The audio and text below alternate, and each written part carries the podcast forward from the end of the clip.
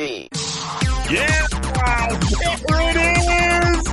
When that voice pops in, you know it's time to begin. And wherever you are, whenever you are, and however you happen to be listening, oh, we're so glad you've chosen to tune in to DLC.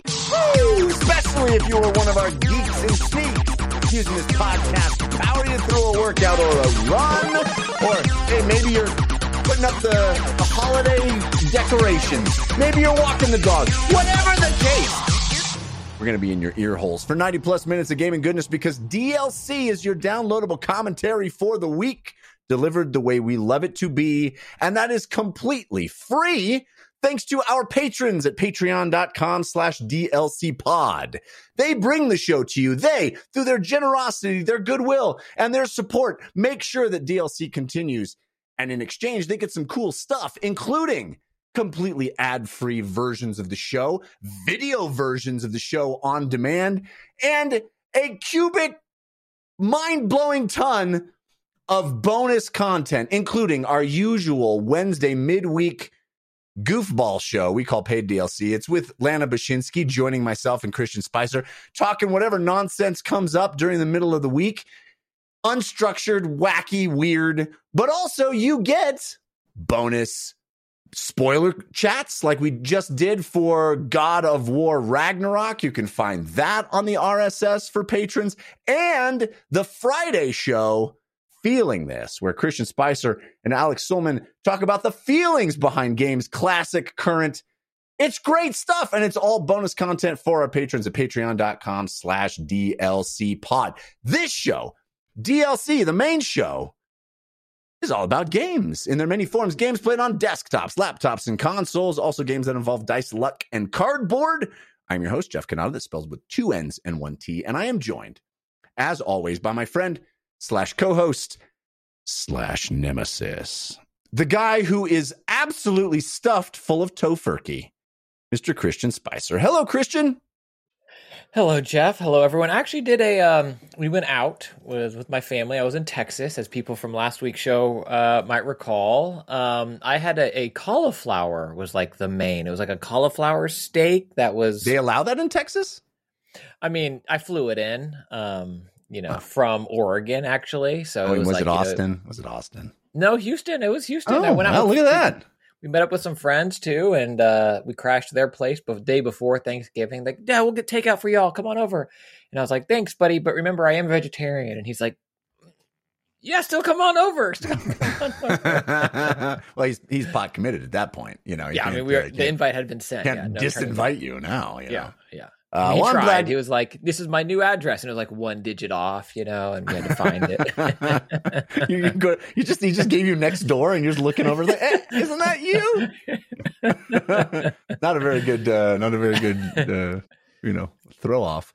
Anyway, um, happy Thanksgiving to everybody. We are grateful that you are here. We have a huge show to talk about. You know, it, it's a holiday weekend. Uh, however you happen to celebrate Black Friday is up to you.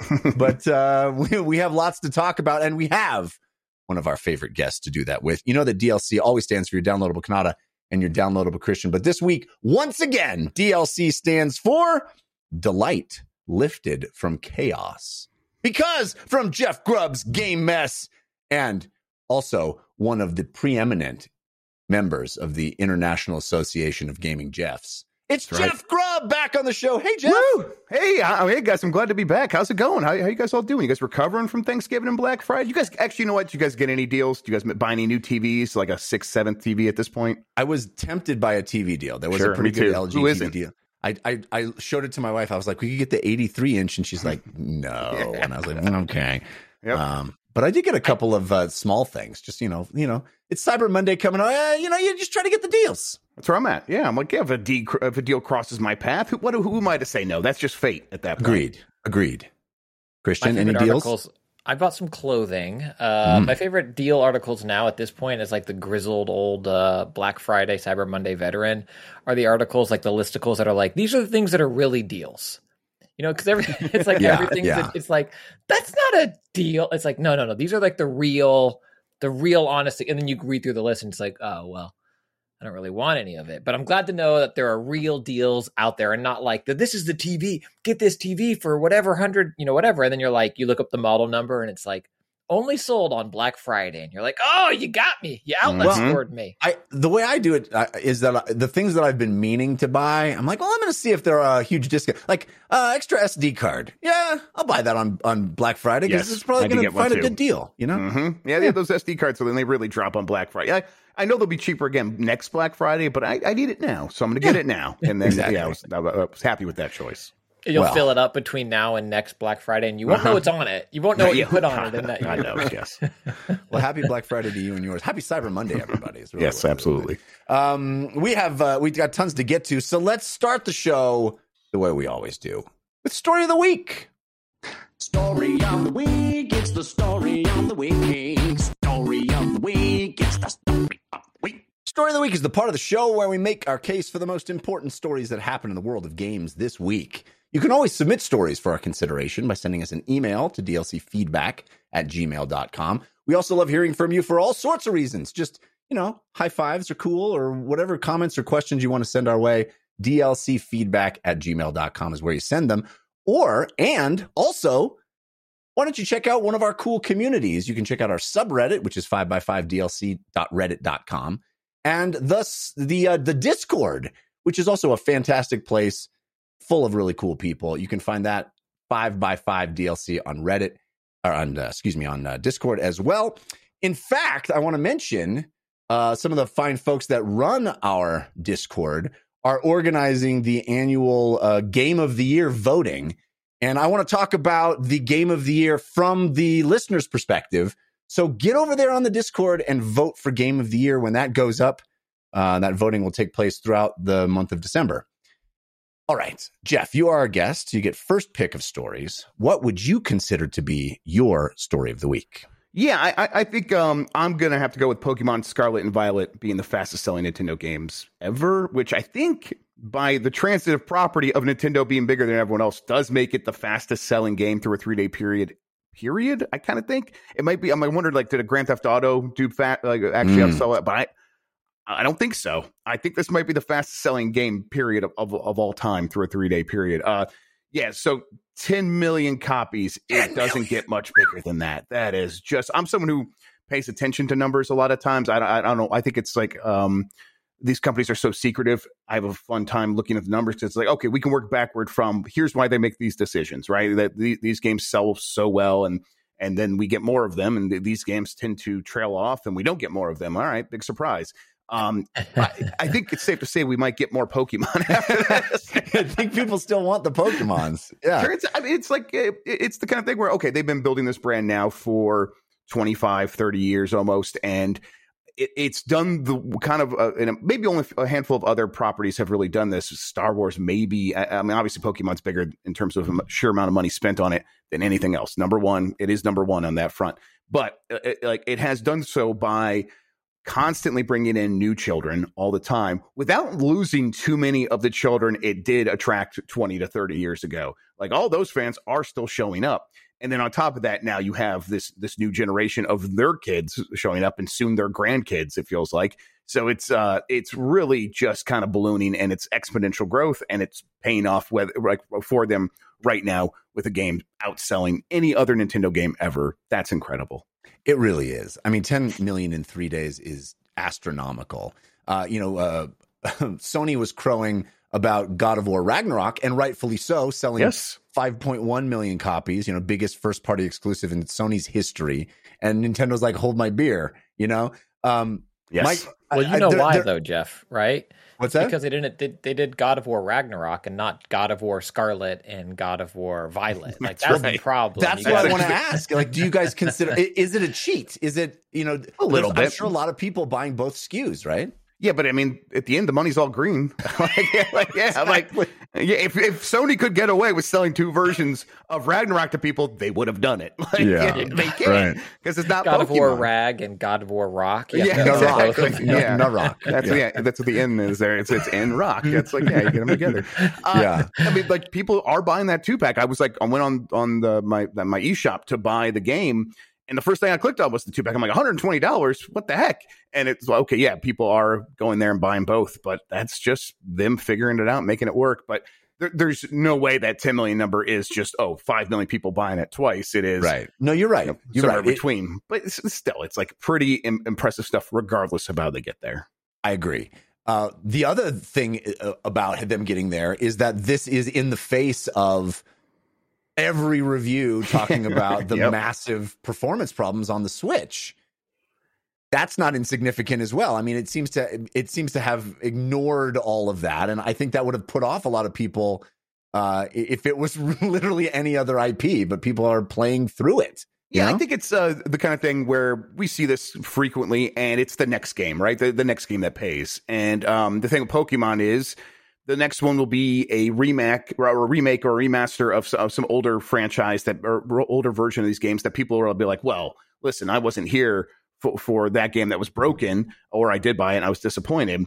But this game is a remake of one that I know I loved. It was it's a remake of Black and White. Well, I got to be there for that. And but you know, the next time they come back around two years from now and there's a new generation, it's probably going to be broken again. I won't buy it then, but they'll forget because they'll just keep buying these other Pokemon games and get excited about the next one all over again. But it, the the next one could pay a little bit for this if it's broken in a similar way. Just chances are it won't be because it will be some other version of Pokemon where it is one of those remasters instead. Christian, you are a much bigger Pokemon fan than I, uh, and I know your daughters are as well. Um, I think my son is just getting it. He literally asked for the Pokemon Advent calendar this year, and I was like, "Oh, that's a, there's a sign. There's a sign of things to come." Um, I just don't think he's aware of Scarlet and Violet yet. But uh, I notice that neither of these games is on your playlist this week. Uh, is that because of the performance issues, or just you know holiday, or are you staying away from this one? Yeah, I'll probably talk more about it come our end of the year conversation. But um, I did not get an early copy of uh, of this game, which there's a lot of games we don't get early copies for. But I had a friend who did and was like, "Hey, you might want to wait on this. I know, I know you like Pokemon, and I am of the age." Where I think the things that um, the issues that plague it, I think will would bother me.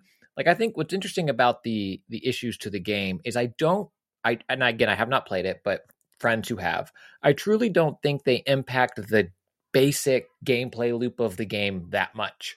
Like what you're doing in Pokemon doesn't require 60 frames per second. It doesn't require like excellent draw distances. Like the loop of that game, yeah, it'd be nice to be able to see a Pokemon far away, you know, before you walk up to it and not have shadows glitching in and out. But I think for a lot of people that find the enjoyment in that game, the issues with it don't detract from it the way that the issues with Cyberpunk when it launched uh, on console for a lot of people detracted from that core gameplay loop.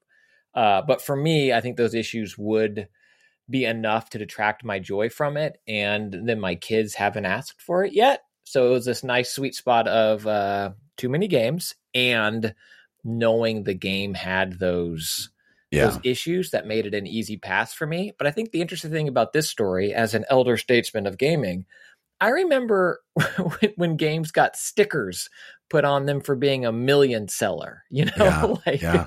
back in my Yeah, game sold a million stickers. Yeah, I mean it was like trumpets, you know, like million sell, and now it's That's, like that's still a big deal. Selling a million copies of a game is games, still a a big million's deal. really good. Yeah, I mean, like, um, yeah, if we try to uh, uh, attach the the old record selling th- metric to it, it's like you know, million wouldn't be a platinum, but it'd be like a gold. That's like a gold, gold record. That's like still pretty good. I mean, platinum, you're talking like ten million these days, and then for whatever the level of diamond, I guess fifteen million. Very, very few games get Taylor above fifteen Swift million. only. It's just Yeah. Taylor Swift. Like no one yes, hits exactly. yes, Taylor Swift, and then uh, Spider Man, Miles Morales. That's about it. Yeah. yeah, I, I- I know you already mentioned this, Jeff, but uh, just to underscore it one more time, the thing that blows my mind is since 1996, mainline Pokemon video games have outsold the previous one every single time. Yeah. That's just incredible. Incredible. Yeah, and there's there's kind of no other explanation other than it's just universally appealing, right? The character Yeah. designs and the uh, and the, the the mechanics, the music, and uh, the the whole just the fundamental capture concept. People just it just strikes a chord with with humans in some way. And from the very like when a kid first sees it, they're like, "Oh no, yeah, I get this, and I know it, and I want to know everything about it." And then the game does the thing where it's like, "Oh, you're, you're a kid who wants to know everything about this in a way that even your parents couldn't understand." Kids love that stuff, and this Oh, game yeah. gives it to them in spades. Where it's just like there's a million tiny little mechanics, and you could be the master of this universe, and you could tell everyone in the world about it, and they won't understand because you're you're special. You you get this, and uh, that stuff lasts forever. Builds a lifetime uh, a bond between this pro- this property and, and people, and clearly it has not broken for most because they go in, they just keep buying it. So Yeah. yeah, And- it's impressive stuff. While there are exceptions to this, I'm certain, but as an IP, it is one that has been respected throughout its type of other properties, you know, like the t shirts and the figures and the uh, films and the TV show, like the external property of Pokemon, where, you know, it was what, uh, Katy Perry doing the first title track off of the Pokemon anniversary album. Like, big artists celebrating this stuff and, and the merch is always done very well. Like it never went through the slumming it years of quick cash in stuff. Again i know Yeah. there are exceptions but it's a brand that has held its value over this lifetime which is hard um for i think ips that last this long to do. I mean people were still excited to follow every time ash would come back into the mainline cartoon like will he achieve his dream? You know like it's it, it's it, it's comforting and nostalgic, but also as as uh, Jeff mentioned, it keeps building a new fan base on top of that too, which is really interesting because so many other things that my kids are into now. I find that they are riffs on things that I was interested in. You know, it's become meta. Like they like the thing that pokes fun at the thing that I liked or whatever. And Pokemon continues to build on its own base in a really fascinating way. Pokemon, you know, it's it's it, as as Jeff Grubb mentioned. I mean, it's like Star Wars, Marvel, Mhm. Pokemon. I mean, that's in that Yeah. pantheon. You know, Yeah, there's a few other things like it. This game's Yeah. gonna seems like it's gonna sell thir- like 30 million copies when it's done, Crazy. like something like I, I kind of don't know how you have to start and don't get to like at at least 25 million. Um, there's only a handful of games that have done that, and a couple more on the Switch, like you know Animal Crossing and Mario Kart 8 Yeah. Deluxe and Zelda Breath of the Wild is getting there if it's not already past 25 million. But that's I mean, there's not much more than that, and this game's gonna get there. Christian Spicer, what is your story of the week? My story of the week, there's a, a lot of good stories, but the thing I want to bring up as we are approaching this end of the year time, the look back and stuff like that, and people are creating their lists, and the game awards are, you know, on the precipice, they're coming, and all of those announcements. Time Magazine has announced its um, top 10 games of the year. And I find outlets as large as Time or as, you know, general Outlet as large as time. um, So as a not Sanheim, right? What song? What's the? not as game specific as Time Magazine is. Doing their list is always going to be divisive, right? There's any list, there's going to be that controversy. But the reason, Mr. Cannata, I specifically want to bring this list up is because at number eight, and we'll go through the whole list, but at number eight, they listed Resident Evil Village Shadows of Rose, which, Mr. Cannata, is DLC, baby. It is. You're using you you are sullying the story of the week segment wow. for your own purposes. This is how you've stooped so low, Spicer. No, no, no. I'm Mm. saying that I was doing it. Well, I am ahead of my time. I am saying Ah, you're You're ahead literally of, ahead you're of time. You're ahead of actual time. no. Well, Mr. Grubb, the reason I want to bring this up, and I do think it's a All right, let's it. fascinating conversation. And Cannata, you and I have had this. By the way, Uh, this is from the guy who has repeatedly said people's top 10 lists are ridiculous and we shouldn't even award games of the year. who has literally forced me to rename our game of the year favorites of the year because he doesn't Yes. think there's such a thing as game of the year. I Mhm. stand Now by he wants to spend an entire segment Let's on do it. time. Okay, go ahead. Go ahead, Christian. I will stand by that favorite of the year, and I stand by everything else. The reason I think that this this leads to an interesting conversation, and one Mr. Cannata, you and I have had time at times dabbled in here or there, and I'm curious to get uh, Mr. Grubb's opinion on it. Is the idea of what game of the year is now in terms of, and I know the Game Awards has created the best ongoing game and best expansion to a game, but Resident Evil Village: Shadows of Rose is a meaty DLC. We've had meaty DLCs before. Uh, Destiny 2, The Witch Queen was was this Witch Queen was that this year's was this year's, and like Fortnite season eight or you know whatever. And I, I think it's fascinating as games continue to evolve, what should or should not be considered your best gaming experience, you know, perhaps, or what best game of the year should be in terms of what that that conversation is. And so I like using something like here when I saw this Time magazine saying, "Oh, this feels like a, a shift in that general consensus of what quote unquote game of the year can be when it is included in this is a expansion for another game and i'm curious if we'll see other major outlets you know go down that path. And, and mr Grubb i know at giant bomb there has always been a long legacy of debate as to yeah. games of the year and also what qualifies as a game of the year. Uh, and i'm curious kind of what your feelings are on that and if they're shifting at all as we you know round out 2022 yeah, I think uh, I, I, think we uh, had a, the, the beginning of this conversation recently because we were like considering some of these questions, and uh, we've basically arrived at we're just going to kind of let in everything at this point. Um, it, old games, it can be your game of the year again if it's a live service game, especially. But kind of, I mean, if you make an argument for it, we'll we'll hear it out at this point. And I think that's kind of kind of where you need to be because you're right. Games have changed so much. Uh, I think that. Uh, when you look at something like okay, well, Fortnite came out as this product and then changed uh, into Fortnite Battle Royale. And at that point, it's like, okay, this is a whole other just kind of mode inside of a game.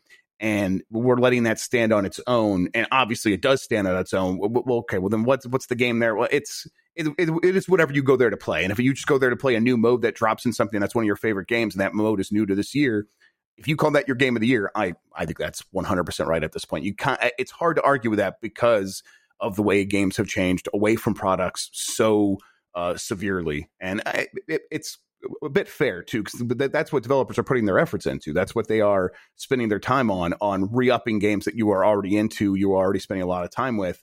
And I kind of want to, I don't want to discount that. I want to in- include that and make that feel like that. Uh, it's not just part of the conversation. It is the conversation in gaming right now. That is what they're putting out. That's what we're playing. Uh, there's no reason to ignore it. I don't disagree with any of that. I think that is absolutely a defensible position and a justifiable position.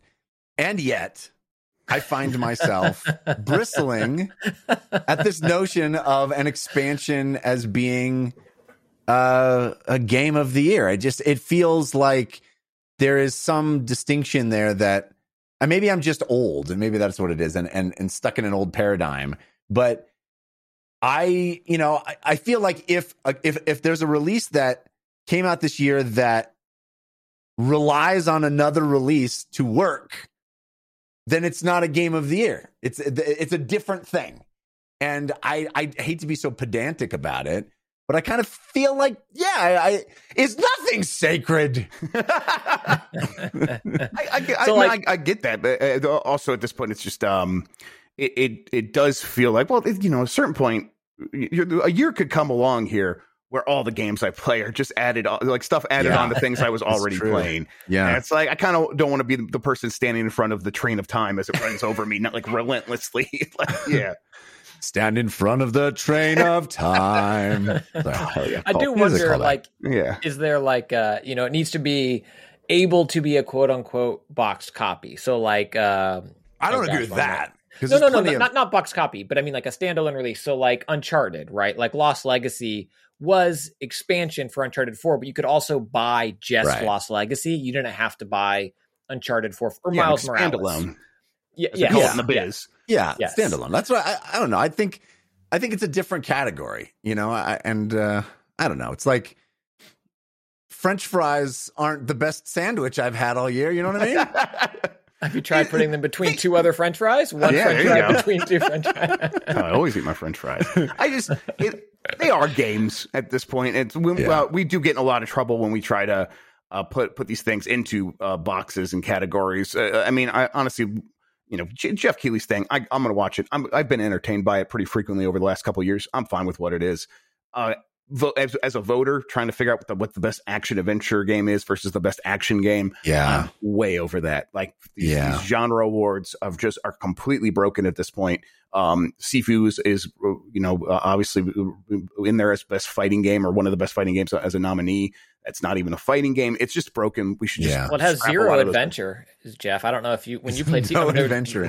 no Also- adventure in Sifu. I, I like the uh, like best PlayStation game, you know, or like best Xbox game. It's like, Yeah. what is even what even is that? You yeah, know, that's so so. Yeah, like uh, best Harper Collins book. Like, like, are you nuts? exactly. yeah. Uh, so it, it's just it's it, we we have a lot of weird stuff that happens when we try to put put this stuff, these things into boxes. So I'm kind of leaning away from that in general to the point where I'm like, yeah, if Game of the Year comes and someone's to argue that their favorite game was a DLC, I don't have a great argument against that anymore. It, so that Yeah. that's kind of where I've fallen.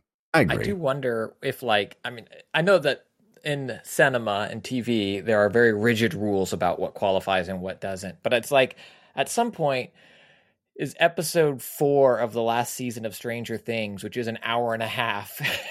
Yeah, you know, like the best movie because, like, what a movie it was! The fact that it was in the middle of right. it- all of this stuff is shifting. I'm going to read this list real quick because we have talked about it. 10 was Shredder's Revenge, Turtle Shredder's Revenge. 9, Lego Star Wars Skywalker Saga. 8, as mentioned, The Resident Evil Village Shadows of Rose. 7, Sifu, zero adventure in that game. I'll say it again. 6, The Last of Us Part 1, which is interesting as well as a remake uh, qualifying and in consideration. Five, Stray, which also got a lot of uh, game awards noms. Elden Ring at four. The Quarry at number three, which I feel like is there just to get clicks um, and debate for why it was higher than Elden Ring. number two, Horizon Forbidden West, and number one, God of War Rag. Um, God of War Rock did not make the No, list, yeah. uh, oddly enough. Completely separate That's product, Time yeah. Magazine's ten Yeah. best games of the year. I'll say that's a pretty good, like broad top ten list. like from a, a publication like Time, yeah, that that totally sounds about right. I, I think a Lot lot, of of people would would be upset, as you mentioned, Christian, about Elden Ring being so far Because down. that's because that's just actually wrong. It's just it's just straight up wrong. But it's Time Magazine. Fine. This this is fine. yeah, Uh, Yeah.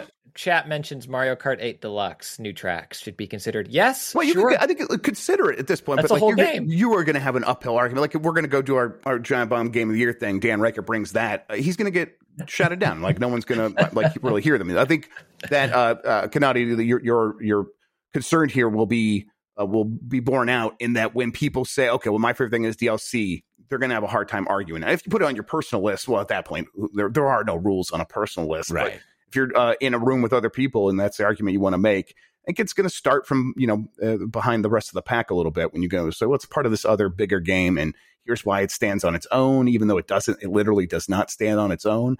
Um. So so yeah, but if a DLC does rise above that, clearly it's deserving. I think at that point. If just don't wanna- anyone can push those Mario Kart tracks across the line, it is Dan. Yeah. So I look guess forward to shouldn't Dan getting- I shouldn't tempt fate. You're right. Uh, I just don't want to encourage Christian uh, when it comes down time for our shows. That's a good uh, point. I'm sorry about that. He's, I'm uh, only I'm going to get a whole incorrigible. list of. It's going to be my fifth favorite game is going to be one mode from Witch Queen. The fourth is going to be that one strike I did with Anthony from Witch Queen. yeah, it's it's all a mess. He's just he's literally turning ours into a game mess, Jeff. It's not. Honestly, the game of the year is still Pacifism from uh, Geometry Wars 2 or whatever it was today. So, yes, I'm right there with you. All right. Well, my story of the week. Uh, you guys, I, I don't think this is actually the story I'm most interested in this week, but I have two smart people here, and I want to talk about it with you guys because I find this whole negotiation slash uh, uh, litigation with the government trying to uh, avoid monopoly and getting this acquisition approved fascinating. It is ongoing. Uh, this is, uh, of course, I'm referring to Microsoft attempting to acquire Activision Blizzard. And uh, evidently, this week, the UK government deemed it prudent to release the full argument to the public. This is the full argument that between Xbox and PlayStation, arguing PlayStation side as to why Xbox should not or Microsoft should not be allowed to uh, to acquire Activision Blizzard, and uh, Microsoft saying yes, we should. And it it's odd that we get to see this stuff because it is very much uh, not. It is at odds with the public PR uh, gamer facing versions of messaging that you see. Um, but basically, the idea here is both companies trying to minimize their ability to be successful. Uh, look, look at us. We're a small, tiny little company just trying to make it today in this wacky world. Uh, but oh man, micro, uh, you know, Microsoft's so big and scary and will be even bigger and scarier with Activision Blizzard and Microsoft on the other side going, oh no, no, no. Sony is the ones who are amazing. We're just, just scraping by here. Uh, it's fascinating the pull quotes here uh, Microsoft saying that Call of Duty players are neither unique nor special, that Elder Scrolls 6 is a quote mid-size game. Uh, meanwhile, PlayStation is like, oh, Xbox Game Pass is crushing us significantly ahead of PS Plus. Jeff, I'm sure you've talked about this uh, on on your content. Uh, are we to make anything of this, or is this just posturing that really was never meant for our eyes? Yeah, I, I mean, I think that we need to remember that these companies have a lot of lawyers who have a lot to do here where they need to prove like why are we paying you all so much all the time? Well they're going to throw every single trick they can possibly think of right now. This is when the, they, their going to be made. And so um, it's not too surprising that every every chance they get they do their most to to make to put themselves in the best position as possible. So yeah it's it's posturing. It 100% is. Um, I think what we can kind of glean from this is that this deal is very important to both companies. On the PlayStation side, that it not go through. On the Microsoft side, that it does go through. Um, and I, the the kinds of things that we're hearing in the press and now in these these filings um, are things that we have never really heard from these companies. They they go to such great lengths to avoid answering questions in these ways and to talk about their com- competition and talk about themselves in these ways. And now they're doing it repeatedly every day for months now. And it's, oh, the only reason they're doing this is because this is the biggest deal in the history of gaming, in the history of the world. Right. And so uh, b- b- both these companies have a lot. And we, we know why. On, obviously, on the Microsoft side, having uh, Call of Duty would be huge, having King would be even bigger. Uh, and on the PlayStation side, they, they, talk about PlayStation Plus. That's the number one mover of PlayStation Plus is I want to play Call of Duty online with my friends. They do not want to lose that. They don't want to lose, uh, you know, they'd also hate the idea of, well, we make $10 or we make $3 for every $7 that we sell of Call of Duty on our system going forward. Uh, and we send that $7 over to Microsoft. That's a bit upsetting to them. And then when they want to go negotiate, they got to go negotiate with Microsoft now. And they hate the idea of that. Because um, again, like they, they move a lot of PlayStation Plus and they had a deal with Activision where they gave a little cash on the side to Activision for helping them sell so much PlayStation Plus. Well, now that money's going to go to Microsoft, and Phil Spencer's going to go there with a big grin on his face. They they want they hate the idea of that. I don't blame them. Um, I've been for a long time been like, how does this deal not go through? It is very hard to argue that it is anti-competitive when it's clearly that this is a move by a company that's trying really hard to compete. And then on the other side, you, Sony can be like, oh yeah, well we're gonna have a hard time competing, but Nintendo does exist, and I know they talked about that and, and brought that up in the, these filings. But Nintendo does exist without Call of Duty, and that's such a prime example. How do you argue against that? But uh, I don't know. it does seem like the tide is building a little bit, where uh, um, you know the FTC reportedly is going to look into this as well, and maybe is going to bring a suit that hasn't been voted on, but that seems to be the way things are going. And at a certain point, maybe Microsoft does say it's not going to go through. Maybe it's not worth it. Maybe we need to pull out in the same way that um, NVIDIA did with ARM. I don't think that's going to happen. I still think it's going to go through, but it is it's it's getting interesting in a way that it's um, that it could it feels like it could fall apart a little bit more and all other ways it's getting kind of less interesting because it's just the same thing over and over again these two companies just being like hey we don't even know how we got here. Uh, Mr. Magoo is in charge over here, and we just blindly ended up spending sixty nine billion dollars to buy a company. And PlayStation's like, we well, we don't even know how we we uh, listen. This is all luck. We had nothing to do with this. yeah. and really, we need everything we can going forward. It's pretty wild to hear them talking this way. It is. I mean, you know, hearing Sony say stuff like, you know, Battlefield franchise is just garbage. You know, just you know, we're just suffering. All we have is we would have is Battlefield. It's, yeah. it's impossible to you know. It's very, very, uh, it's very but funny. They Bungie too. Like that's a, a weird thing. Like they're like, yeah. we can't uh, shooters. This is just for the 18 plus shooters. Call of Duty owns that. That's not a genre. There's no such genre as the 18 plus shooters. That's just a a narrow. That's such a lawyerly way of No, thinking it- about it, right? it's Where a like, listen, we got to find a way this to year. distin- distinguish it from all other games. Well, it is like basically the only 18 plus shooter that's sold 400 million copies. Like, okay, 18 plus shooter. That's how we're going to talk about it. No one has ever been like my favorite ga- type of games is 18 plus shooters. That's wild. right. Yeah, I hate those 17 year old Yeah, shooters. you know? right. What a weird thing. uh, Everything's Christian, got to have their segment. I only play uh, creature collectors that have sold more than 10 million Yes, units. exactly. Like that's, There that's go. my yeah. it's your niche. Yeah. that's where I live. Yeah. Uh, Christian, you you are a former lawyer, uh, former writer of of of weird documents such as these, uh, and I'm I'm told that your legal advice can actually still be followed to this day. Yes, as actual legal advice, because my I am. Um, I think what's fascinating about this is from the outside, and we are seeing a lot of what's going on at the inside. I think from the outside, this seems fascinating because I, I truly feel like this was a surprise for everybody. Um, Jeff Grubb mentioned that a little bit here, but I feel like you know Phil Spencer saw this opportunity as Bobby was you know running into some big important issues at Activision, and Activision share price kind of tumbled, and Microsoft is being very aggressive, and Phil seems to have the full backing of Microsoft to go and do these things. And from all accounts, uh, at the time, it came together very quickly, and especially in terms of deals this large coming together. And I think it blindsided a lot of folks. And that's why you're seeing a lot of this scrambling happening and going on and trying to pull things together. And, you know, Sony thought they had this long term deal locked down with Activision and, and Call of Duty being a marquee title for them. I think it's interesting that it's getting this much attention.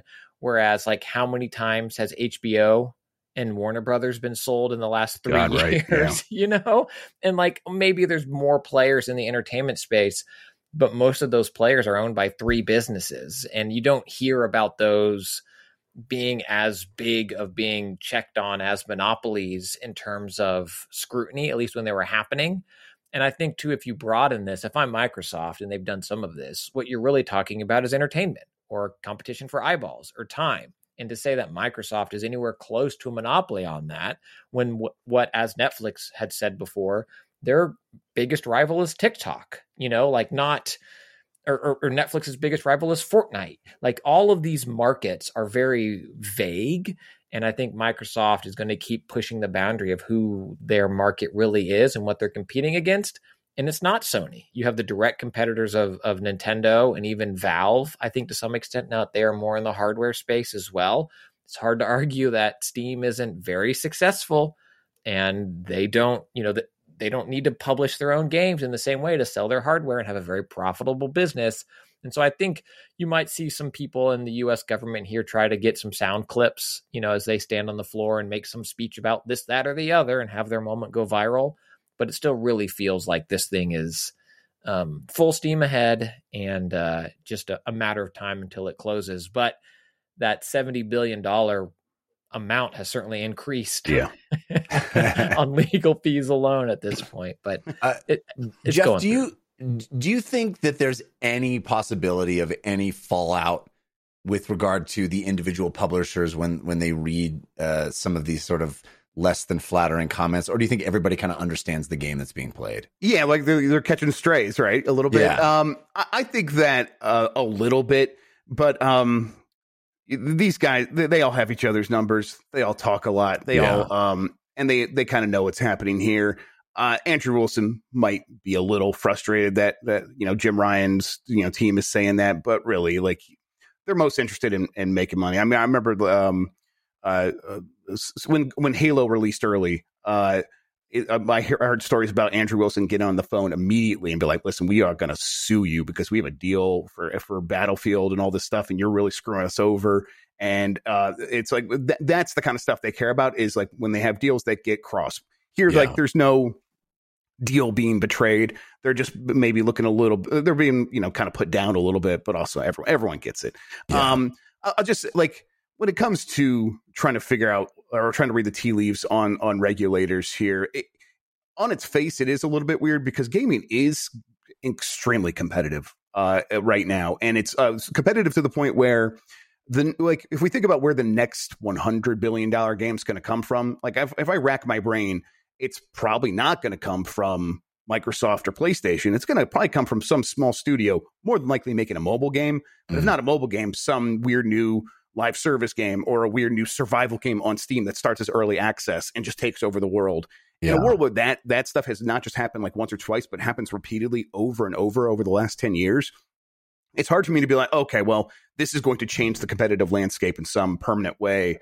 Uh, Microsoft having Call of Duty, it it just doesn't really register in my mind that way. If anything, you know, the people that are that are Activision right now that own shares and be able to take these this payment from Microsoft, they can, they'll probably stay there for a little bit, but they're probably all going to go start their own studios outside of Microsoft in the next couple of years that will then also probably get acquired 10 years from now for a lot of money Yeah. and that's the system working it's yeah. it's kind of i mean if we're going to live under the, uh, under capitalism capitalism like this and we don't have any other choice this is what the system looks like when it's actually functioning as sort of um i think off-putting it is at first to be like oh wow they spent how much money to take over that thing that's that makes me feel weird but i don't know this is what it's supposed to look like Yeah.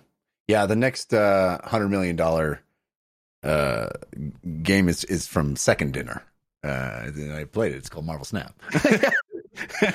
You oh boy oh, yes it is oh boy i cannot stop i try i stopped to play pentiment and then i went right back and oh, i can't stop playing again That game, yeah, that's uh, you people tell are that's like, made by that, that Blizzard magic, right? Where it's Yeah. like, and that's, I mean, that's honestly, that's an example. Blizzard is not Blizzard anymore. Exactly. Blizzard still exists. They're just out there, and there are all these other teams. And Blizzard they're- they're- Magic. they've left. They have their own studios now. Yeah, Yep. exactly. Uh, all right. Well, uh, let's get to the games that we have been playing. But first, I need to thank our sponsor, which is NordVPN. NordVPN, the VPN that I use, and no matter what you do online, you need the security and performance of a reliable VPN. Whether you've never used one before or you've tried a few, NordVPN has all the features, flexibility, and friendliness you could want. First off, you don't have to be a power user if that's what's turned you off in the past. Whether you're on a computer, on your phone, on a tablet, they have apps for Windows, for Android, for iOS, Mac OS, Linux, even Android TV. All you got to do is sign in, and then a couple clicks later, you're good to go. One account is good for up to six different devices. And a lot of people use a VPN for watching movies or TV from a different region or in a different region if you're traveling. NordVPN makes that easy. Even if you're just watching a US service from inside the US, NordVPN encrypts all your traffic so that your ISP can't throttle your bandwidth based on your content type, which happens to a lot of people. And if you're worried about what happens if the connection to, the connection to NordVPN suddenly drops, you don't need to be because NordVPN has an automatic kill switch that blocks your device from accessing the web while unprotected. Take back your peace of mind and use the web with freedom and security by using NordVPN. Grab your exclusive NordVPN deal by going to nordvpn.com slash DLC. It'll get you a huge discount off your NordVPN plan and four months free. It's completely risk free with Nord's 30 day money back guarantee. That is NordVPN, N O R D VPN dot com slash DLC for a huge discount and four months free. Once again, nordvpn.com slash DLC. Ooh,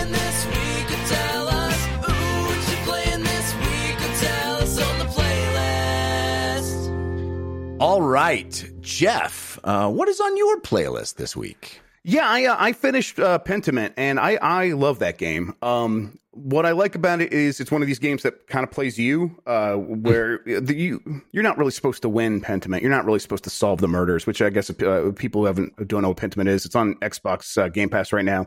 It is uh, from w- one of the main writers of Fallout New Vegas. It is a, a choose your own adventure game to put it just to really reduce it uh, down to its basis, most basic elements. But uh, i- i- and what it introduces is a, a couple of murders throughout that you're supposed to try to solve. But the point is not to be, be like, oh, I, I figured it out and I'm the greatest detective in the history of, of mankind. No, you're, you're supposed to learn about these characters and learn about the people in the in this world, which is its you know early modern history, just right after medieval times. And um, there's a lot of change happening in the world, and you play as this artist uh, that uh, is working in an abbey making books right as the printing press comes out, just like to really set the stage. And uh, th- th- by the end, you have gone through the wringer with these characters, and a lot of twists and turns happen, and you don't feel sat- satisfaction with any of the choices. I guess I didn't feel satisfaction. I don't know what other people are going to choose, and and uh, wh- whether or not it's more or less satisfying. But I wasn't happy with what I what I had done with this character. Um, and it was awesome to live with that, and it was awesome to see the game knew I would feel that way, Hmm. and w- and then was presenting me with themes that were uh, enforced and then reinforced multiple times to be like, yeah, you are dwelling on the past, and you cannot, you should not be doing that. Look what happens to you if you dwell on the past too much. You need to build on the past, and, and you know, Pentiment is about art being painted over. It's the old art being painted over with new art. That theme re- reiterated over and over across all kinds of different concepts, different people, different. Um, uh, you know, the, you, you see the Roman ruins built on top of pagan ruins, and then you built there's a new city built on top of that. That's just like one example of that. But when you see characters dwell on that stuff too much, and how it kind of makes them lose themselves, that's where the game's trying to get at, and it does so masterfully. It is Mm. so well done. I, I'm I'm I'm a huge fan of Pentiment. It's one of my favorite games of the year. Really? Wow. I, Yeah. I got to check this game out. I it, I've been reading all these uh, people praising it, and one theme, as you as you brought up, that that shines through is this notion that you know when I was growing up playing video games as a young kid, a lot of what video games asked of you is to make choices and stick with them, and Yes. you would lose out. Lose out is uh, maybe even not the right way to phrase it, but you you would choose a pathway, and there would be a road not taken. And it feels like these days, most mainstream games s- say, oh, here's a skill tree. Which skills do you want to do first? You're going to have plenty of skill Right. points to get it's all, of content to be consumed eventually. Absolutely. And This and this is um this definitely pushes back against that, right? The, the Yeah. game isn't content; it is it, it, it is art, right? To be you know sort sort of floofy about it, but it's it is trying to say, hey, no, um, having an option available, choosing a different option, and having to live with that. It, it builds a bridge between you and the character, you and the world, um, and it, it gives you ownership of the story. And uh, I, I I really appreciate a game that knows that it's doing that. And I uh, felt strongly going through it. It's like, no, I'm going to own these choices. And yeah, sometimes it does feel bad. Uh, Sometimes I felt real bad about the things I had my character do. Some things I um, did on stream, so it was a little bit more extreme than I might have done on my own, but it's pretty close to what I would have done. Or at least I would have been like, this is the option available available to me because I did not do all of the investigatory paths that I, I thought I did. And so I want to accuse somebody, and this person seems like they have means, motive, and opportunity. I guess I'll, I'll recommend them. And then, okay, oh, they're they're hanging her. Okay, all right. Well, Wow. that's I have to live with that now. Um, and that stuff, it, it living with your choices is uh, is definitely one thing. And then the way they build on it, it's like, oh, it's not just like, oh, and we're going to make you feel bad because you're playing this game and you feel bad. There is a reason behind it in terms of the theming. And again, they just nail it. Wow. Really, really cool game. I, I have to be honest. I'm a little off put by the art style. I, I, I think Yeah. it's a cool, um, you know, big swing. Obviously, it's a really unique looking game, but uh, I'm not drawn to that old, I don't- you know. Yeah, I, I think it's not an art style I never I, I ever would have um thought would have made for a great game. It's not something like, like a curse. Oh yeah, the old uh what is like illumination or illuminated Illuminated wood prints. manuscript. Yeah, Yeah, manuscript stuff, and it's definitely a, a play on those. It's not exactly like those, but it's a it's a play on those concepts. I think um you, you- even if it's an o- if it's off putting to you. I think if you give it an hour, and you'll you'll either get past it or you'll learn learn to like it, and then uh, you'll you'll see the ways that it really fits the story and, and the way that they're trying to uh, uh, portray the, the portray the like the meaning here. And they, you know, obviously also it enabled them to make it on the cheap. There was like you know four people at the start and like a dozen people when they were done. This is a game from Obsidian while they're off making like four or five other games. So it's kind of a miracle this thing even got done. yeah. So I kind of I kind of appreciate a game that is um that finds a way to will itself into existence whether Hmm. that whether or not that means like okay you know we we need we can only make this with four or five people what's an art style we could pull off well this is one of them That's really cool. It's cool. It does feel like a labor of love. Yes. uh, and that Definitely is feels like Pentiment, and it's on Xbox Game Pass. Um, what else is on your playlist? yeah a couple other things Atari 50 have you guys tried this yet I have not. Uh, so it's basically an interactive museum that is just perfect. It's so well done. I have um, a limited amount of love for Atari. It's definitely you know the, I was playing Atari games on the add-on for our ColecoVision before I got the Nintendo when I was five. Uh, but uh, yeah, no, not a ton of love for Atari. this game, uh, yeah, it's a collection of old Atari games. Really, what it is though is a timeline of uh, memorabilia, uh, business cards, like the first business card for Syzygy, which was like the name of Atari before it, changed to Atari, and then interviews with the people who were there telling the stories you know whether they are um myth mythological at this point or not still getting like 10 or 12 of them together all to tell the same story so you can hear the ways it's different and it's Hmm. just magic it's so cool to get the, the this history uh while we still can from the people who were really there and it's presented in such a way that it's really easy to just consume it's uh you'll get a paragraph about some little arcade cabinet that had um oh it's it's like it's called catch 'em or grab 'em or something and it's, it's a Hmm. maze game and one character's pink and the other character's blue and the thing you control it with is a pair of boobs because it's a sexy game and it's like well they never actually ended up producing that that way because that would have been too expensive and it's like of course and it looks so stupid but it's like you get to you get that history on it in like a paragraph or two and then you, you move on immediately and you, you might see some design documents for that thing or you might see a video of someone talking about some other thing or talking about how oh you know what was drug use like in the office and everyone telling conflicting stories about that and the one guy who just doesn't care is like yeah we were all doing blow and it's just it's really really fun i cannot recommend it enough i think it's uh, it- is an example of where we should be headed with um, telling the history of games. I, I think, um, yeah, Wow. uh, documentaries are cool and uh, uh, docudramas can be fine. We should be telling the, the history of games inside of games. And Digital Eclipse, the company that did this with the help of a lot of you know, former journalists and people who uh, care a lot about old games, all showing up and, and telling that history, it worked just magically. That's And I think awesome. there's something fascinating about it too, where then you can go and play them. I think Yes. it lends itself to the medium of video games very well. Absolutely. Kind of like Cowabunga collection, where you have, and, and some of these other good collections we've seen, where you can play it and experience it, and then within that, get that history around it. Where it's like, yeah, watching the Hulu series is fun, but there's something really fascinating about having them describe a game, and then immediately you can jump in and play it, and then immediately jump out and pick up where you left off in the you know the history of the thing i think is is really really cool and something that's only really possible in you know in video games and it's fun to see Cowabunga this Collection stuff. was also Digital Eclipse. It's the same people. Yeah. So Mm. yes, Oh, wow. it is. Uh, they they found something that really works, and I'm just sort of begging uh, the universe, I guess, uh, like do this with Sega, do this with uh, you know Odyssey and, uh, and uh, you know Magnavox and a television. Do it with Nintendo if it's possible. Do this with Nintendo. I would just die. I think that Hmm. would be um, amazing. I uh, was traveling this weekend uh, for for the holidays. We went to Chicago uh, as a family, and I uh, got to uh, meet up with uh, our friend, friend of the show, uh, Danish Syed, uh, and he took me to this place in Chicago called the Galloping Ghost Arcade. Yeah, I Which just went there a few weeks look ago for Giant Bomb. Oh, you been there? Great. Yes, Dude. we did a, a travel log of it. It's awesome. blew my mind. I think Danish is going to be on the Wednesday show, and we'll talk about it more on Pain DLC. But uh, I'm very much in the headspace of having just been there.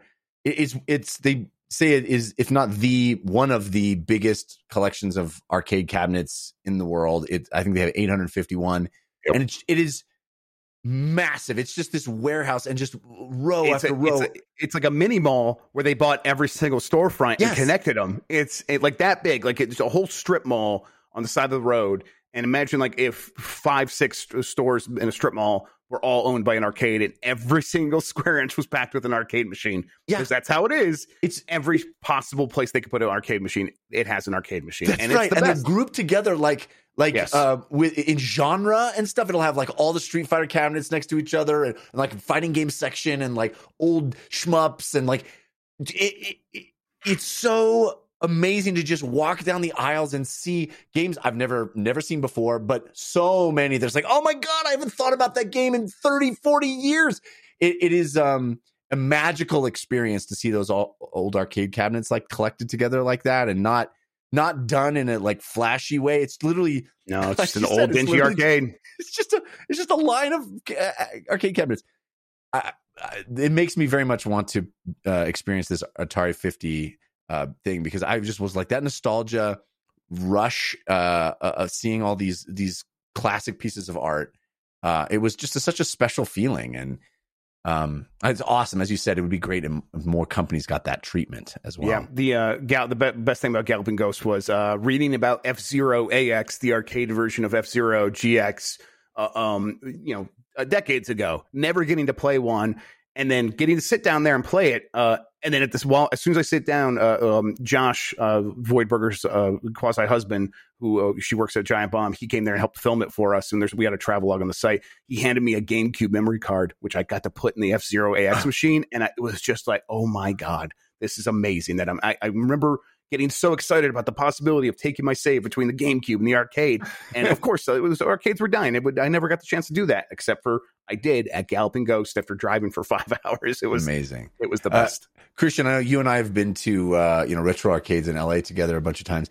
This is like a whole other level. And one of the smartest things they do at this place is they don't ask you to put coins in. Uh, the Yeah, thing you all usually just play. pay an entrance fee, pay twenty five bucks, and it, all the games are ready to go. You just push a button and you just play 'em. So you can play anything. You don't have to go like, oh, do I want to play this or do I want to play? Which one am I going to spend my quarter on? You're just like you're just a kid in a candy store, and the candy is all free. I mean, you pay Mm-hmm. to get in, but it's amazing. I'm on the other side of that. I'm on the other side of that literal coin. I, I maybe we'll talk about it more on Wednesday. I prefer quartering up because I think it changes the experience of how long. I Like definitely get that, playing, yeah.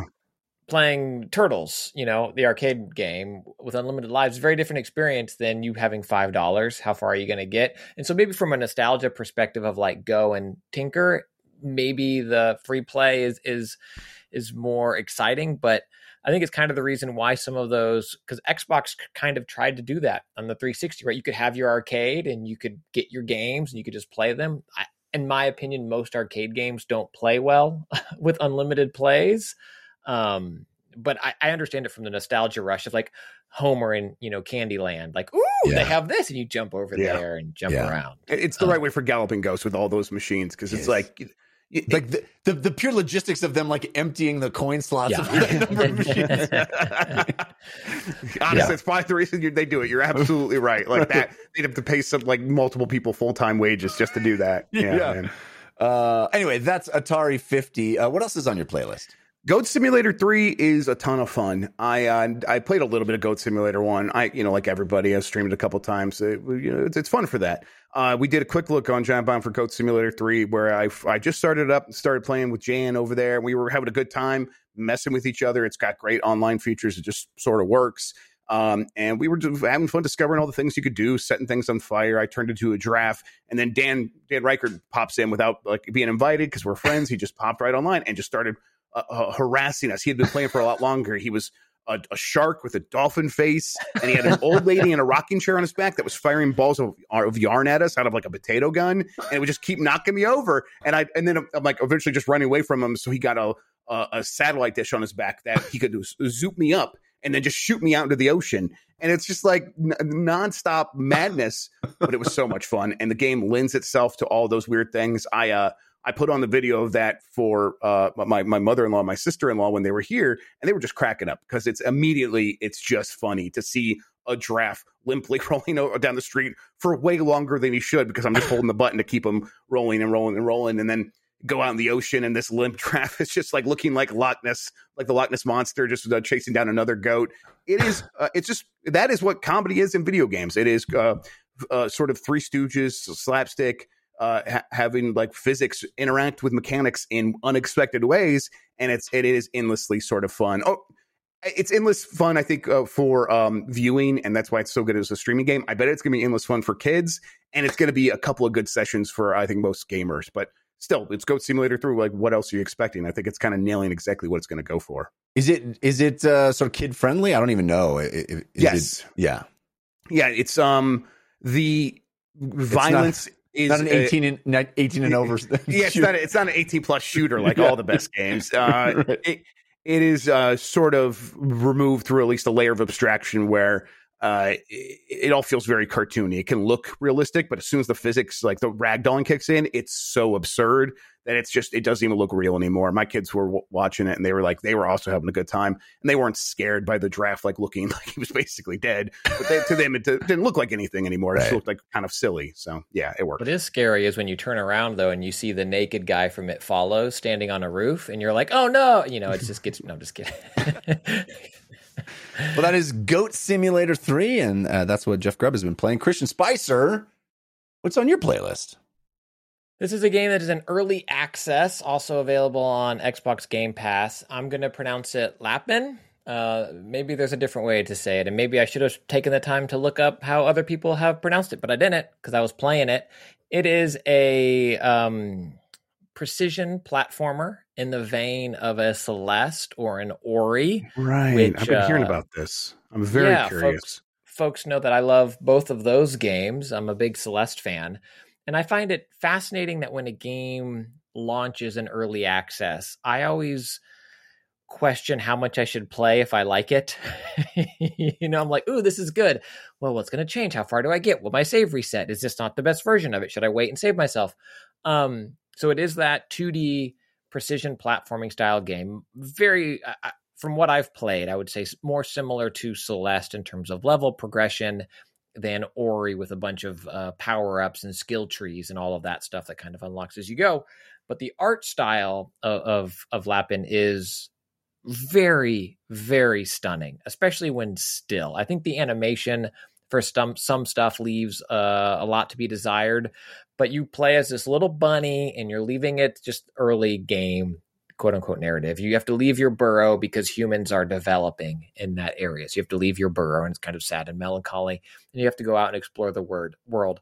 And there are times when it zooms in, and it's got that you know. Um, Studio Ghibli or even like a uh, what's his name American Tail like Fievel uh, Don Bluth is that a Don Bluth films like not quite but it's at this painted hand drawn animated aesthetic that is just there's like kind of classical music playing in the background and it is so beautiful to look at in those in those stills or with just like slight motion going by um and then I, I feel from what I've played so far, where that kind of look maybe hurts it, or maybe it's the quality of the animation, is in that precision platforming. I feel as if my bunny has, and Alex Solman and I talked about this on um, some feeling this episode, the idea of telegraphing your movement, where I feel like my bunny kind of has a not jumping and then full full jump. You know, it's in its full jump pose, and I can't quite tell how far I'm flying over the platform based on how my character is reacting but it's got uh, all the stuff that I like, all, all that all that catnip of you know clinging onto a wall for a short amount of time as you slide down it, then you can jump off the wall. Um, oftentimes, uh, it's most levels or engagements are single screens as you're kind of progressing toward a thing, and it's a one hit kill, a la Super Meat Boy or something like that. But very quick reloads you back at the bottom of that screen. So it's not back at the beginning of a level or a whole engagement you're trying to get to this collectible at the top right of the screen per se and you got to jump over this these thorns and these bottomless pits to get there and if you miss and you fall quickly fades and you're right back where you started and you get to do that engagement again.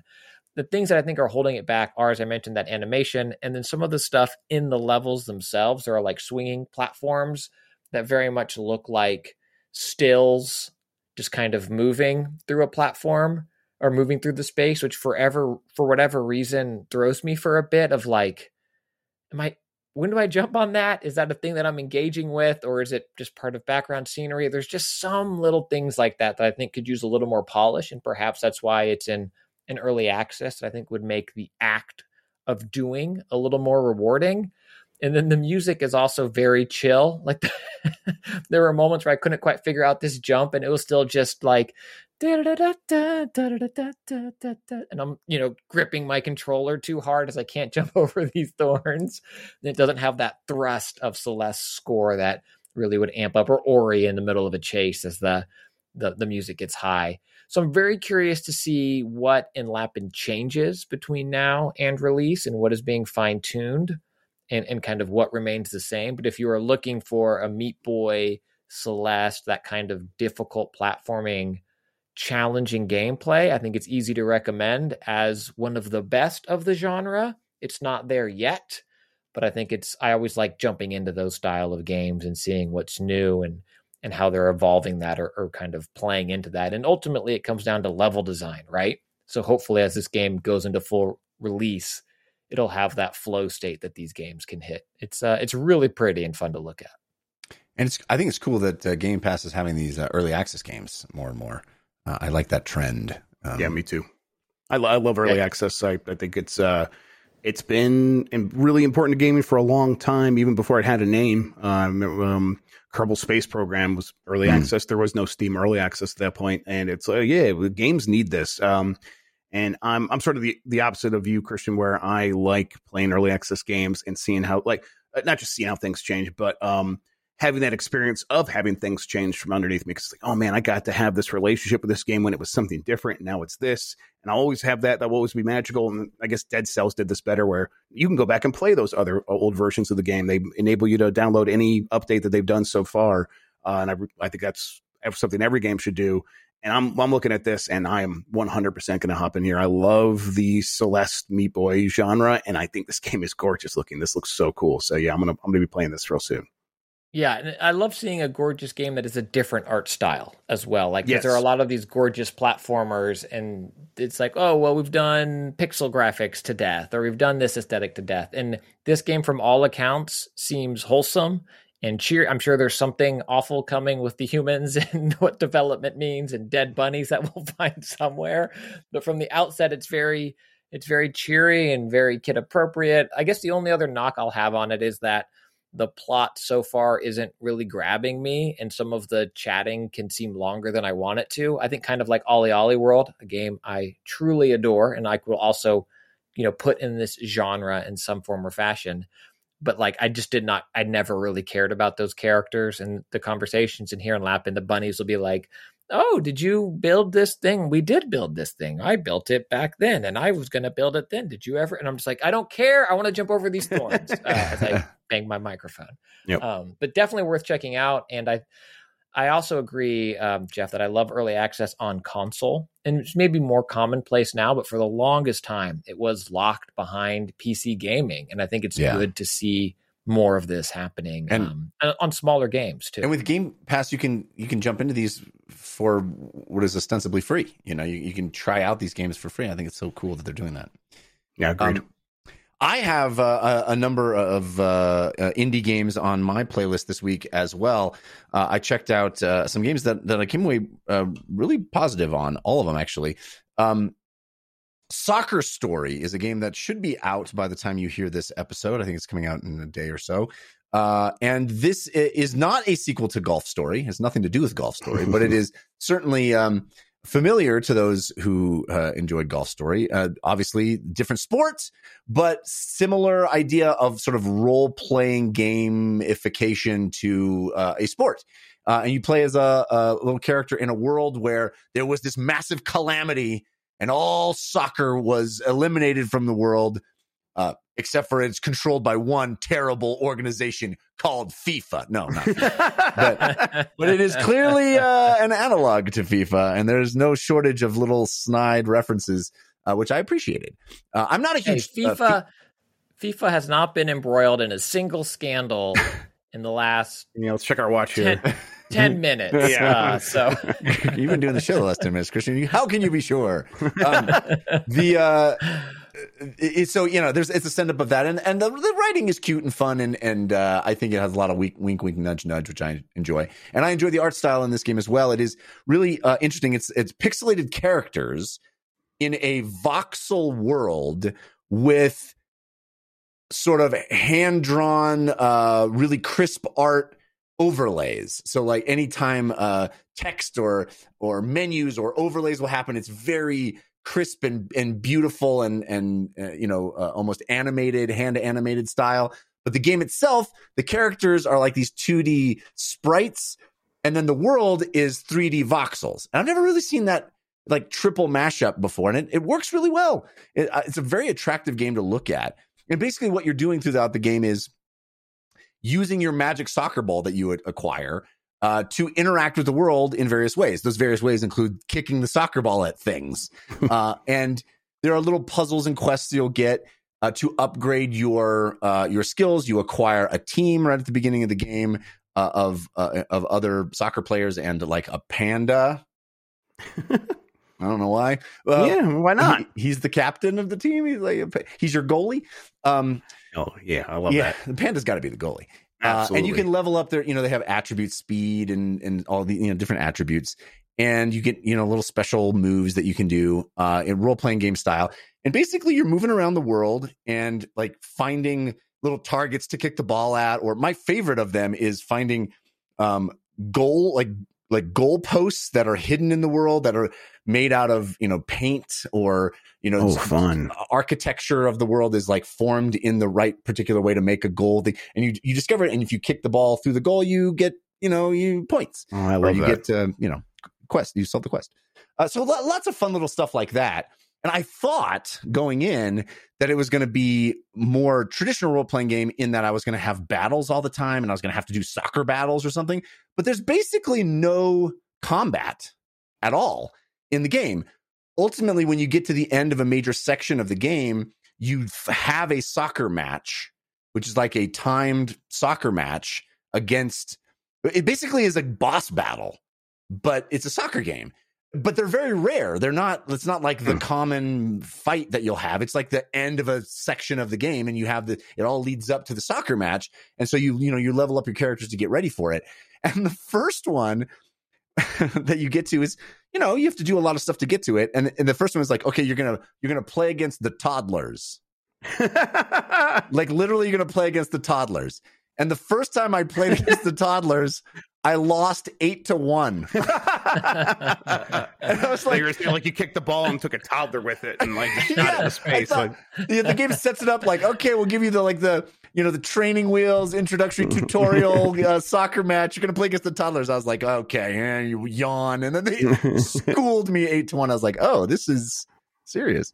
Mhm. um and Because toddlers don't play a position, you know, it's just mob. Right. You Yeah, they go will. back. You're just yeah. yeah it's it's sort of that like would you rather fight one giant duck or a hundred mini ducks you know um anyway i found the actual soccer i mean i'm not a fifa play i'm not i don't play the fifa games every year i'm not a you know huge soccer nut or anything like that and it is very much an arcadey it's like you know nhl on the genesis you know it's like an o- Mhm. old school like nes arcade soccer game where you're just knocking people down and taking the ball and you have like three things you can do pass slide and tackle or shoot a goal so it, there's uh, there's very little nuance, and ultimately that would be my biggest complaint is that in the actual soccer matches, I wish there was more nuance, more options, more subtlety to the game.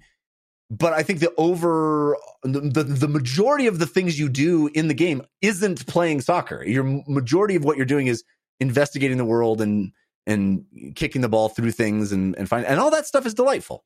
So uh, I like Soccer Story, and I think uh, I think people will enjoy it if you like games like Golf Story and um, if you like soccer. I think I think it's a it'll be an interesting game. I I I hesitate to uh, recommend it to folks that are like really into FIFA because I think it's a very simplified version of, Right. of actual soccer. Is the downside. I, uh, I, I love by Golf Story. I have a code for this. I'll, um, I'm going to be checking it out. But uh, I, yeah, just the idea that okay, yeah, everything is soccer. That's what they do. That's what they did in Golf Story. I'm like, okay, Yeah. they, they know what they're doing here, and I'm excited about that. There, there's also sort of a nod to golf story in the game. You you get you uh, unlock like a, a a foot golf mini game where you're playing golf, but you're playing with, with a soccer ball. incredible! It's- okay, it's that's pretty very cute. good. Uh, yeah. Also, great game to play on the Steam Deck. I that's Oh, where yeah. I mostly played it when I was traveling. It is perfect for that. awesome. Uh, another game I played on my Steam Deck is called Bravery and Greed. I talked about this one. Uh, I think one of the Steam demo weeks, uh, whatever the that was called, um, when they were doing a bunch of Steam demos. Um, and I was drawn to it again.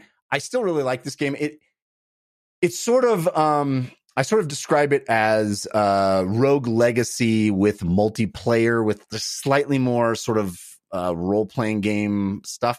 It's not quite as good as Rogue Legacy, in my opinion um, but it's fun and, and the the classes play very differently from one another i mean it's a 2d uh, action platformer you select a class at the beginning uh, you know the, the wizard and and uh, sword you know sword and shield character two-handed sword character assassin and they all have very very different um uh, move sets in fact the wizard like can summon an elemental and then you control the elemental it's really very very different and a lot of the characters are very different I think the game is pretty uh, is very much a uh, a roguelite. Um, you're doing these runs and there's five big dungeons and you're trying to accomplish thing and it can play with up to four people in co-op. I have not done that yet. I want to, uh, but it is very chaotic on the screen uh, when that happens. So uh, I don't know how much that'll detract from it, but I like Bravery and Greed a lot. And again, it plays great on the Steam Deck. Uh, I'm enjoying it. I, I've just kind of started into it, and uh, I recommend it. Um, the final game that I will mention is, uh, I think, my favorite of the three, and it is called Ship of Fools. This I'm playing on PlayStation 5. I got a code for it on PlayStation 5. Uh, this game has single handedly gotten me to buy a second Dual Sense controller. Uh, because oh, I think- really? okay. yeah, I think my son is gonna love playing this with me, and I was like, uh, I think this game is built for co-op. I've been playing it solo. You certainly can play it solo. This is another roguelite. Um, but it is the central uh the central dynamic is very similar to a game called um oh, I should have looked it up. Lo- Love in a time of Oh, space time. What's that Love called? in a dangerous space time, or is it? Yeah, something like that. Yeah. Anyway, if you re- remember that game, it's a game I really enjoyed. Uh, Basically, it is you know it's like um Love lovers in a dangerous space time. Lovers in a Dangerous Space Time. Yes, thank you. Yeah. Great game. Or I- another reference would be like Overcooked. Uh, Basically, any of those Okay. games where you and somebody else are you're trying to do a thousand things at once, and you can only do maybe two or three of them at once, and that's the fun. The fun is being slowly overwhelmed by the number of things you have to do at any given time. And like Lovers in a Dangerous Space Time, uh, Ship of Fools is going out into scary place. In this in this case, you are on a ship that you have.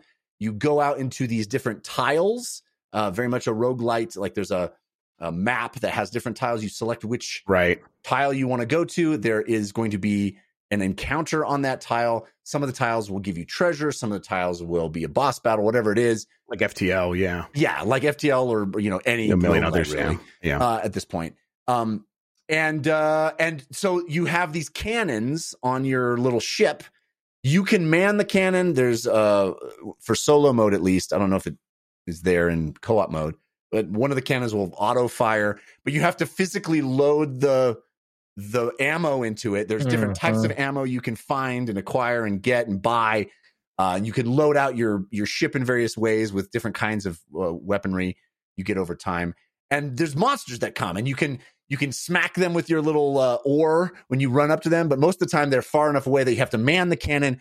Shoot, shoot, shoot! Oh, I'm out of ammo. Run over to your ammo thing. Pick up the ammo. Plock it into, the, plop it into the the cannon. Shoot, shoot, shoot! Oh no, they're on a different side. Run over to the other side. It is just that like chaotic, wild, slowly overwhelmed as the things are on all sides of you and you're you know part of the fun is oh i accidentally dropped the ammo over the side of the ship instead of putting it into the cannon it's just that like you know t- spinning plates it's spinning plates very fun. Beautiful beautiful beautiful game. I mean gorgeous. It looks like a saturday morning cartoon this game. It is stunning to look at.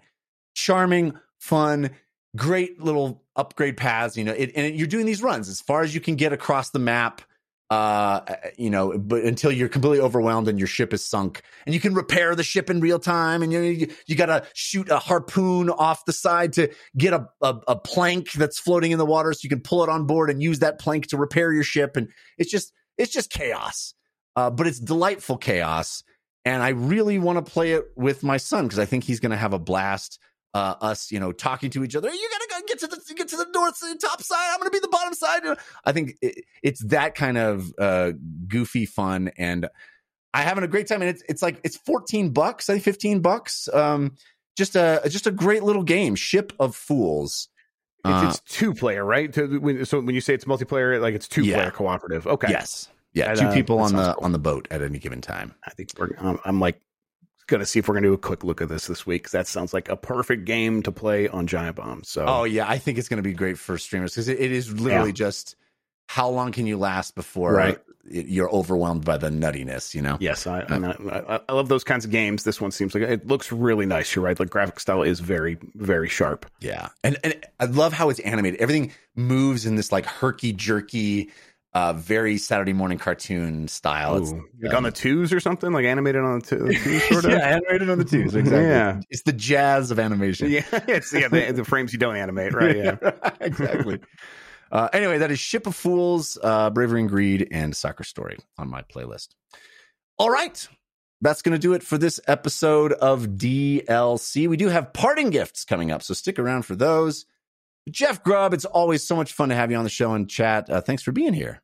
Absolutely, this is this is great, guys. I, I really do appreciate it. I listen all the time. Uh, you guys do a great show. I think this is uh, fantastic. Thanks for having me on. Uh, our pleasure. Tell folks where they can keep up with you and all the stuff that you do online. Yeah, yeah. Uh, Giant Bomb mostly these days. GiantBomb.com. Uh, I, I also have my own own own podcast, but, but basically, if you go to GameMess.net, that'll take you to my Discord. Great community. We all hang out there. Uh, but we have our podcast producers there that give us some ideas and stuff like that. But uh, you can just come there, join for free, come hang out, and then you can find all my stuff there as well. But yeah, the, go to Giant Bomb. I guess the thing right now is um, we're playing uh, Bubsy 3D. I say we. I'm playing Bubsy 3D as part of our thing called Blight Club, where we play really bad games. And uh, uh, Dan got the voice actress for uh, for Bubsy to record lines, basically just yelling at me personally. So he plays those while we're playing, and it's just a nightmare. It's truly awful, uh, and I kind of, uh, if you want to see me be miserable, it's a great way to do it. Uh, that game is rough stuff, but yeah, I'm playing through that. Be doing that again live this Thursday. Amazing. I think I saw you uh, with a on your uh, on your Twitter feed of a Bubsy uh, Christmas ornament. Uh, someone photoshopped that in there because now apparently Bubsy's going to be my thing. So here we go. That's the rest of my life. Just Well, Bubsy Jeff, everywhere. Bubsy Grubb. yeah, yeah, Uh, it's called Grubsy 3D. Yes, and that was the, that was actually the whole idea. Like that rhymes. We should just play that. I'm like, maybe we shouldn't. Maybe we shouldn't do that. But here I am. amazing. Uh, Christian Spicer, what do you got going on this week? not playing uh, Bubsy. That is always No, my favorite thing of envy those things is that fans come out of the woodwork, right? And they, Yeah. they will make it your thing. Like, no, no, it's good if you just and it's like I Mm-hmm. I get it. I'm not yucking your yum, but it's not my it's not my thing. It's not I my have it's, it's like no, I have no say be- in it. It feels like, and it's like, all right, fine, here we go. it could be your thing. Um, for folks that want to get in touch with me, the best way is on uh, this show's Discord. I still am on Twitter at Spicer. I'm also I was one of those people that was like, oh, I guess we're all on Hive now. I guess that's the thing. Um, so I'm there at Christian Spicer because I'm the guy who wants to have a slightly different handle on every social. Like you know, Makes it- yeah, could makes be- it easy for Yeah, people keep you on your Yeah. toes. yeah, Instagram. I think I still technically have an account, and it's Christian underscore Spicer. I need to have just like a better handle that no one ever wants, but like my Twitter one's pretty good as just my last name, but it's also, you know, I guess attractive enough that I'm like, oh, I'll log onto this new thing. No one else has that, and it's like it's been taken by 800 people already. You could be Spicer 801 if you want it. Um, real cool. And then I launched my my new site. My new site is up, which is just christianspicer.com. Uh, I'll be doing micro blogging there as well. Um, so you can go and check that out. I'll put that's where like when embargo things hit and we can't talk about it on you know it's between shows. I'll post my my quick thoughts there over at my my website. You can find those there. And then my newsletter, which you can which you can. I stumbled through it because I haven't sent one in a long time. I've been bad. You can subscribe to for free at tinyletter.com slash Christian Spicer. And then also this very show, feeling this, Jeff. We got a new one on Friday. The Jet Set we did last Friday's Yeah. was uh, Jet Set Radio, and people seem to really love that. That's been awesome to see that feedback, and it's been fun seeing people. Um, Alex Solman and I did an episode on active reload, and that kind of then became a broader discussion about QuickTime events because they have this negative connotation of like, oh, QTE is crappy, and it's like, but everybody loves active reload, and that's just a really well timed QTE in the middle of something else. And it's been fun seeing people from that episode going back and revisiting the Gears franchise. Um, and those episodes drop uh, for patrons on Fridays. That's right. Patrons at any level. Patreon.com slash DLC pod. You can follow me on Twitter. I'm at Jeff Cannata, which is spelled with two N's and one T. Uh, again, you can write to us here on the show, dlcfeedback at gmail.com. And I have uh, several other shows you could check out, including the Filmcast, which is about movies and TV shows. The uh, the uh, weekend uh, we no, I don't know. I don't know the shows I do. We we have concerns is a comedy science show I do with uh, Anthony uh, Carboni. Find that at wehaveconcerns.com. And uh, I do a sports show called The Fan Controlled Show. Actually, the title changes every week because it's fan controlled. And you can find that on twitch.tv slash uh, fan controlled sports or on YouTube or as a podcast as well. All right, let's wrap the show up now with our parting gifts. Hey, give us a suggestion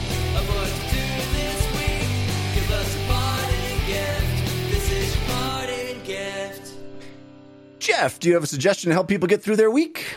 Uh, yeah, I've been. Uh, uh, I was like, oh, I'm done with Star Wars after uh, the Rise of Skywalker, and then uh, Andor came out and showed me that I'm a I'm a true liar. I'm I'm a despicable liar because boy, Andor is just the best thing that's ever happened. Period. Oh, it's so good. So good. Uh, it's so good. Um, I so uh, yeah, obviously recommend Andor, but I've been um uh, getting into the High Republic books that they've been putting out, and it's like, oh yeah, they're of course they were doing interesting stuff with Star Wars. They're just doing it off in this little side thing uh, where they can be they can they're not afraid to be a little bit less commercial and they can have Jedi that are a little bit more complicated and and, and, stuff like that. And it's all happening in the High Republic. It's uh, I've read the the first book and I'm in the middle of reading the second one, and in between there, there's a couple of uh, like side stories and uh, junior novels and stuff like that that I dipped into a little bit. But the main novels so far have been really good. I think they're both have been written by Cavan Scott. I think that's right.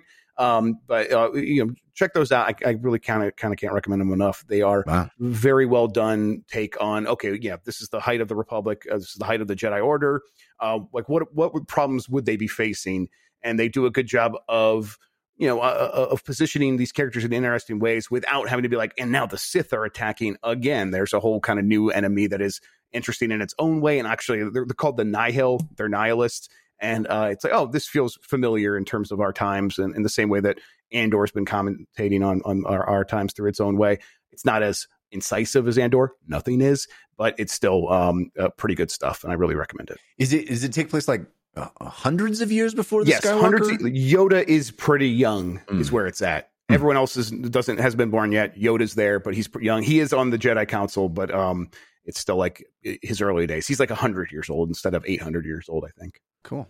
Yeah, That's good the stuff. High Republic books. Uh, Yeah. Christian Spicer, what is your parting gift? Well, I'll give a quick second to those young adult books, especially if you have young adults in your life. They are a good jumping on point and they don't require tons of prior Star Wars knowledge. And they, I think, take to the more recent lineage of young adult fantasy books where like stuff happens, characters die. Like there's Yeah. like actual stakes, but it's still light enough that. But like early on, it's like, oh yeah, this thing blew up. What happened to Timmy? Timmy's dead. Yep. You, you idiot! You thought you liked Timmy. This is a YA book, but Timmy's gone. We got to Yeah, they play on. they play with like- emotions in really strong ways. I, I agree with that. Yeah. Yeah, they're fun.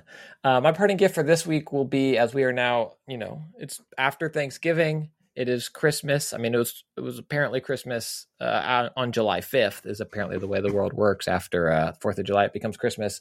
But I would encourage listeners, if they are in that spirit, to fold one new Christmas song into their rotation, like new from the last five years is all. Or like if you haven't added Kelly Clarkson's Christmas hits, which are older than five years old. If you haven't folded those into the rotation, get on them. They're great.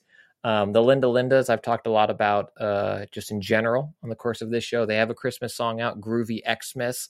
Find that one because I think Christmas playlists can get stagnant and stale with great. I mean, just just hits, right? Like bangers from all the classics, but new great bands are still making Christmas songs. So go find that one new song. You you'll, the first time you hear it, you'll be like, eh, it's not as good as this, that, or the other, but it will be the third year because that's how they get you. They're all little earworms. You got to fold one in now, and then pretty soon it'll be your favorite. So look to add a new song to your Christmas playlist. Th- That was one of my favorite things about the Guardians of the Galaxy Christmas special is that Agreed. like it's wall to wall Christmas songs.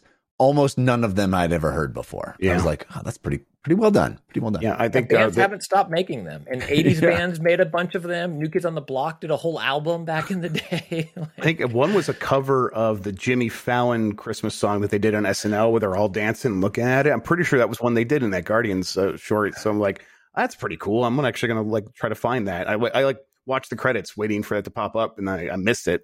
So I'm like, I'll have to actually f- see if I can find that recording because I would like to fold that in there. It's older than five years ago now, but still, I'm to I'm gonna consider that my new one for this year. Let me Yeah, cheat a you, little bit you- you hear like the same ten songs. in the It's, same it's an place. expansion. I'll count it, Jeff. So it's DLC for. Uh, yeah. Uh, my uh, my parting gift is not Christmas themed, but it is a movie that uh, is, I think, uh, available wider to the world now. I talked about it on the Filmcast a while back, um, but uh, it's one that you shouldn't miss if you're if you love uh, quirky, interesting, fun, weird movies. Triangle of Sadness, which is a title that would have put me off. I, I don't want to watch the sad movie. It's not sad. It's uh, the title is has nothing to do with the content of the movie. Uh, but I would suggest if you uh, trust me on on movie suggestions, go into this one without knowing anything about it because you will be taken on a ride, my friends. Uh, it is it, where you start in this movie is very different than where you end, and uh, I really loved. It is a movie that I I challenge you to predict where it's going. It is uh, quite uh, quite an unexpected journey that Triangle of Sadness takes. I found it delightful, uh, very very funny, darkly funny, but funny nonetheless, and a, a wonderful commentary on the world, and just uh, it, it's an incredible ride. So check out Triangle of Sadness if you can find it. I think it's I think it might be on demand now, or certainly uh, expanding to more theaters than it was originally. So seek it out. All right. We also got a listener suggested parting gift. This was sent to us at dlcfeedback at gmail.com. Comes from Andy, who writes, Hey guys, love the show. Been listening for a year or so. Always excited to get your uh, nuggets of gaming wisdom and random ramblings on the midweek Patreon show. I thought I'd suggest a parting gift. I'm sure many people are like me in that they get home from work, sit at their desk to play games, and are suddenly overcome with decision paralysis and have no idea what game to play. He said, insert too many games jingle here. There you go. Uh, well, here's something to make it worse. to make it worse. I recently installed Opera GX, a gaming focused web browser, to find an absolute ton of indie games built right in, a smorgasbord of retro style chiptune riddled browser games. Anything from racing games, shooters, roguelikes, dungeon crawlers, and even vampire survivor likes. Thought I'd pass this along for anyone else looking to fill 30 minutes at lunch or just sit back and chill to some cool little indie games that run without the need for one of those expensive beefy GPs. As an added bonus, the browser homepage has a built in game release schedule. It plays chill music while you browse the web and has great integration for apps like Discord so you can chat with friends from the browser. Never for the life of me thought I'd install an Opera web browser, but hey, this one seems great. Anyway, keep up the great work. Cheers, Andy. Uh, Thank you, this, Andy. This is my. Uh, I've made this joke a bunch of times on my stuff, but when I talk about the gamer browser, if anyone's coming here to listen to me, this is the browser I'm talking about. Really? I'm like, let me let me consult the gamer browser, and I go and look at the release calendar and stuff like that. so it's I, I just have it open as my secondary one um, for like uh, routing my audio for different doing different shows. Like I'll, I'll put all my major stuff in, in Edge. I use Edge now. Uh, and then uh, for for everything else, I'll do it in Opera. Like I, if I need to bring up a video during the show, it will be in uh, Opera.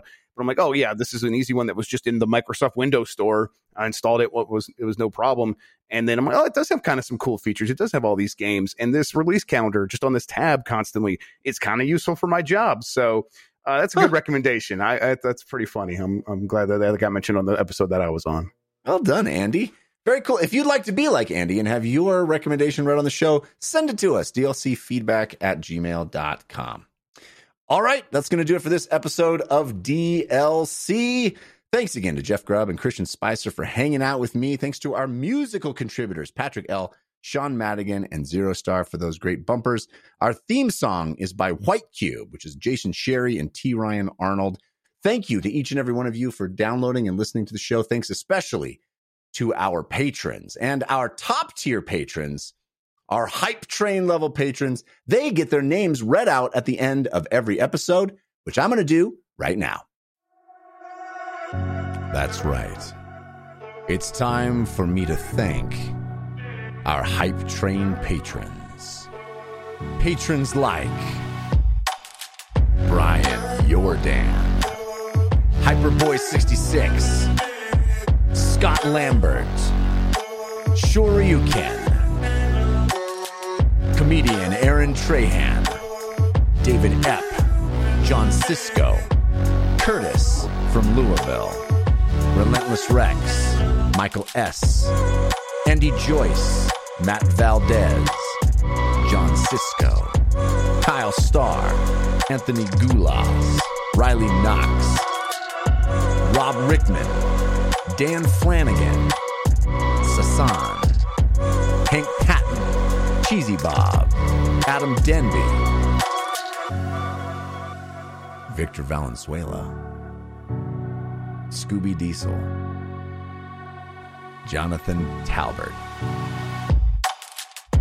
Chris Zacharias, Matt Bradley, Jeff Luxack, Mitchell Ness, John Putney, With one L Harris, Jimmy Radcliffe, Malcolm King, Mark Gowland, Dan Palmino, Scott Hughes, Stu Goss, Ben, Jenny, Nate, Kevin Brazel, Yick, Zachary White, Albert of the Stuff and Junk Show podcast, Jonathan Spiceman Forever Schlepfer, Soren Silk, Mike Lombardo, the Spiceman Silencer, Michael Buck, Travis, Jackson, Michael Stadler, Nick Strauss Klein, Jag, Peter Olber, Josh Peak, Christian Bravery, and Taylor Wiggert, Octavian Retsiu, Jason Novak. Thank you to all our Hype Train patrons for making this show possible. All right. Thanks again for listening. We'll see you next week. Until then, think about what you put out into the world, make it a better place.